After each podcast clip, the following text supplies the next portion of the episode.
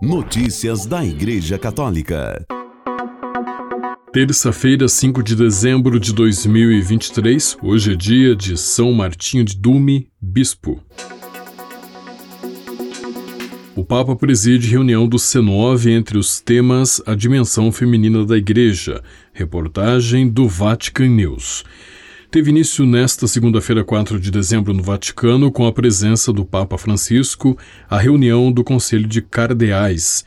Como disse o Santo Padre em 30 de novembro, ao receber a Comissão Teológica Internacional, durante a reunião haverá uma reflexão sobre a dimensão feminina da Igreja. A Igreja é mulher, havia dito Francisco, explicando que um dos grandes pecados que tivemos foi masculinizar a Igreja. O problema, no entanto, havia acrescentado, não é resolvido pela via ministerial, mas pela via mística, pela via real. Repropondo a distinção baltazariana entre o princípio petrino e o princípio mariano, em que é mais importante o princípio mariano do que o petrino, porque existe a igreja esposa, a igreja mulher.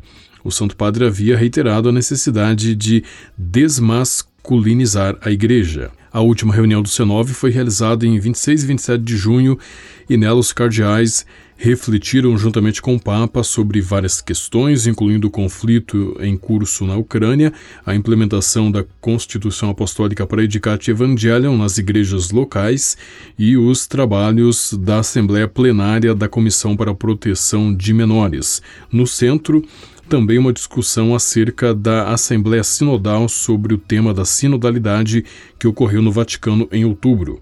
O Conselho de Cardeais, após a renovação do órgão pelo Papa em 7 de março passado, é composto pelos cardeais Pietro Parolin, secretário de Estado, Fernando Verges Alzaga, presidente da Pontifícia Comissão para o Estado da Cidade do Vaticano e do Governatorato do Estado da Cidade do Vaticano, Fridolin Ambongo Umbezungu, arcebispo de Kinshasa, Oswald Gracias, arcebispo de Bombaim, Sean Patrick O'Malley, arcebispo de Boston, Juan José Almeida, arcebispo de Barcelona, Gerard Lacroix, arcebispo de Quebec, Jean-Claude Leric, arcebispo de Luxemburgo, Sérgio da Rocha, arcebispo de São Salvador da Bahia, o secretário é Dom Marco Melino, bispo titular de Cresima. A primeira reunião do novo C9 ocorreu em 24 de abril.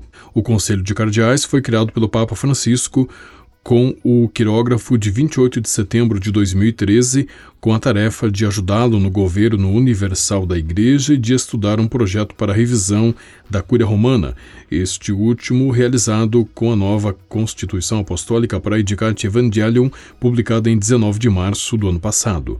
A primeira reunião do C9 foi realizada em 1 de outubro de 2013. Notícias da Igreja Católica. Ninguém tem o poder de mudar a natureza do sacerdócio e ninguém jamais o terá embora as formas de exercê-lo devam necessariamente levar em conta as mudanças na sociedade atual e a grave crise vocacional que estamos vivendo, disse o Papa Francisco em carta enviada a seminaristas da França que participam de um encontro em Paris.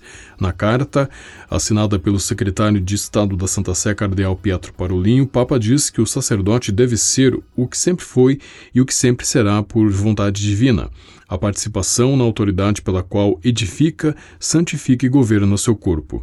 O corpo de Cristo é uma definição tradicional da Igreja que o Papa raramente usa. Ele prefere quase sempre a expressão povo de Deus, que, junto com o corpo de Cristo, foi consagrada na Constituição Apostólica Lumen Gentium do Concílio Vaticano II. A definição vem de São Paulo, que diz que Cristo é a cabeça do corpo, que é a Igreja isto através de uma configuração inefável com Cristo, cabeça da sua igreja, que o coloca diante do povo de Deus, embora sempre faça parte dele, para ensinar-lhe com autoridade, guiá-lo com segurança e transmitir eficazmente a graça através da celebração dos sacramentos, continua a carta de Francisco aos seminaristas franceses. Por isso, o Papa os convida a enraizar profundamente em suas almas estas verdades fundamentais que serão a base de sua vida e de sua própria identidade. Notícias da Igreja Católica. O arcebispo de Denver, nos Estados Unidos, Dom Samuel Aquila, falou sobre os perigos do consumo de maconha e de drogas classificadas como recreativas. Ele propôs alguns princípios para enfrentar esta realidade que ele mesmo testemunhou desde a legalização da cannabis no estado do Colorado em 2012. Numa entrevista transmitida pelo canal What We Need Now, o que precisamos saber agora na plataforma Substack, no dia 28 de, de, novembro, o arcebispo disse que a legalização e a aceitação cultural das drogas têm sido devastadoras para a sociedade. No dia 10 de novembro último, ele escreveu uma carta pastoral sobre o tema publicado no site da Arquidiocese. Sentia a necessidade de falar sobre os efeitos devastadores que vi em primeira mão, especialmente em muitos estados que seguiram o Colorado. A legalização da maconha e a aceitação do uso de drogas foram desastrosas para a nossa sociedade e os recursos católicos são limitados neste sentido, disse Dom Aquila na entrevista. Sobre a perspectiva atual de que existem drogas recreativas, como algumas pessoas defendem, Aquila disse: Compreendo que somos pessoas criadas para comunhão de amor. Podemos julgar que as drogas são apenas um bem aparente, são ruins para nós, porque diminuem nossa capacidade de conhecer e amar. As drogas diminuem o nosso domínio de nós mesmos e, ao danificarem as próprias faculdades que nos tornam humanos, inibem o uso da razão, enfraquecem a orientação da nossa vontade para o bem e treinam as nossas emoções para esperar um alívio rápido com prazer artificial. Notícias da Igreja Católica. O bispo de Passau, Dom Stefan Oster, oponente do caminho sinodal alemão, disse que o episcopado da Alemanha está profundamente dividido, o que pode ter consequências catastróficas para os fiéis católicos. É uma tragédia que nós, bispos alemães, tenhamos tão pouco acordo sobre questões-chave da antropologia e da eclesiologia, disse Oster em, em entrevista publicada pela revista católica polonesa Gosk Niedzielny. O episcopado dividido é obviamente um desastre para os fiéis na Alemanha, disse o bispo de 58 anos que foi escolhido pelo Papa Francisco para participar da Assembleia do Sínodo da Sinodalidade no Vaticano em outubro. Notícias da Igreja Católica. Em um artigo do jornal National Catholic Register, Vanessa Denha Garmo, apresentadora de rádio, fez sete sugestões que podem ajudar a promover a paz e o diálogo em família durante a ceia de Natal e assim promover a unidade em sua casa. Notícias e acontecimentos atuais podem ser causa de discussões que levem à divisão de famílias ou a brigas com amigos.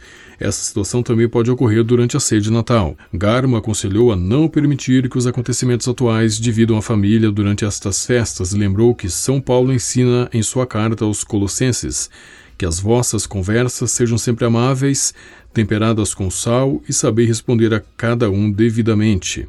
Primeiro, domine a língua. Garmo disse que, quando criança, era mal-humorada e seu pai sempre ensinava que ninguém se importa com o que você tem a dizer se não sabe como dizer.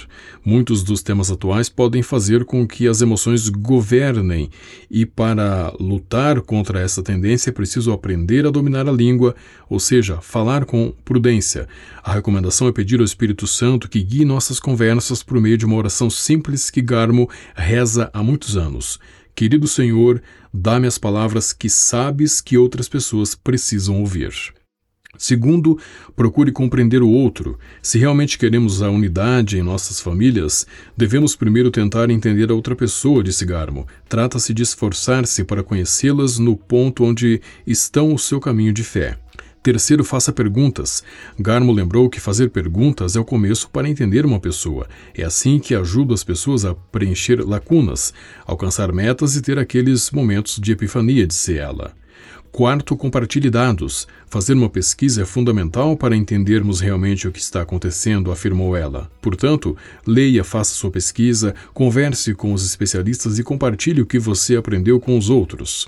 Quinto, Conte uma história. Garmo sugeriu compartilhar uma experiência pessoal sobre o assunto em questão, já que as pessoas costumam se lembrar mais da história do que do ponto que você está defendendo, ou a história as ajuda a se lembrar do ponto. Então compartilhe uma história sobre você ou talvez alguém que você conhece que esteja ligado à conversa. Precisamos começar a personalizar esses temas para nos relacionarmos melhor. E sexto, crie um espaço seguro. As pessoas querem se sentir cômodas e seguras compartilhando seus pensamentos e crenças. Então, precisamos encontrar um terreno comum ou espaço para compreensão mútua, disse Garmo. Com a colaboração do Vatican News e da agência ACI, você ouviu o Boletim de Notícias Católicas que volta amanhã. Notícias da Igreja Católica.